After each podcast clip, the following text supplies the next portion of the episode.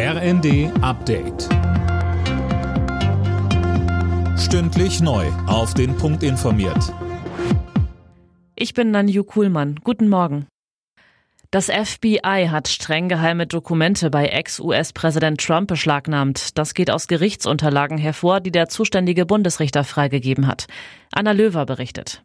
Am Montag hatten Bundesbeamte die Villa von Ex-Präsident Trump durchsucht, auf der Suche nach streng geheim klassifizierten Dokumenten, wie es im Durchsuchungsbeschluss heißt. Und sie wurden fündig. Elf Schriftsätze wurden sichergestellt, von denen einige als Top Secret gelten. Solche Papiere aufzubewahren ist verboten. Trump könnten nun bis zu fünf Jahre Haft drohen.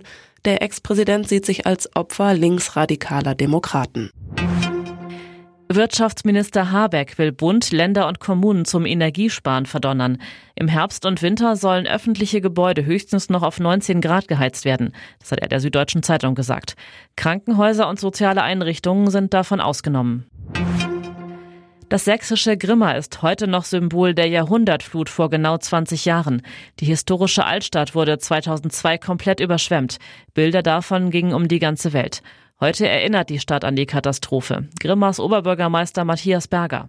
Kurz nach dem Hochwasser habe ich das auch von den Älteren gehört. Die sprachen in ihrem Leben nur von drei Epochen. Die haben gesagt, vor und nach dem Krieg, vor und nach der Wende, vor und nach dem Hochwasser. Das war ganz interessant. Also da war für viele wahrscheinlich dieses Trauma eines Hochwassers ähnlich dem, was vielleicht durch den Krieg oder durch die Wende an Einschnitten kam. Und das spiegelt sich natürlich heute noch. Bundesbildungsministerin Stark-Watzinger fordert gezielte Vorbereitungen auf steigende Corona-Infektionszahlen im Herbst an den Schulen. Der neuen Osnabrücker Zeitung sagte Stark-Watzinger, flächendeckende Schulschließungen dürfe es nicht mehr geben, man müsse sich aber aufs Schwierigste vorbereiten. Und der Blick zum Fußball. Da hat Borussia Dortmund im Freitagsspiel der Bundesliga den SC Freiburg mit 3 zu 1 geschlagen. Heute spielen dann unter anderem noch Leipzig gegen Köln, Bremen gegen Stuttgart und Schalke gegen Gladbach. Alle Nachrichten auf rnd.de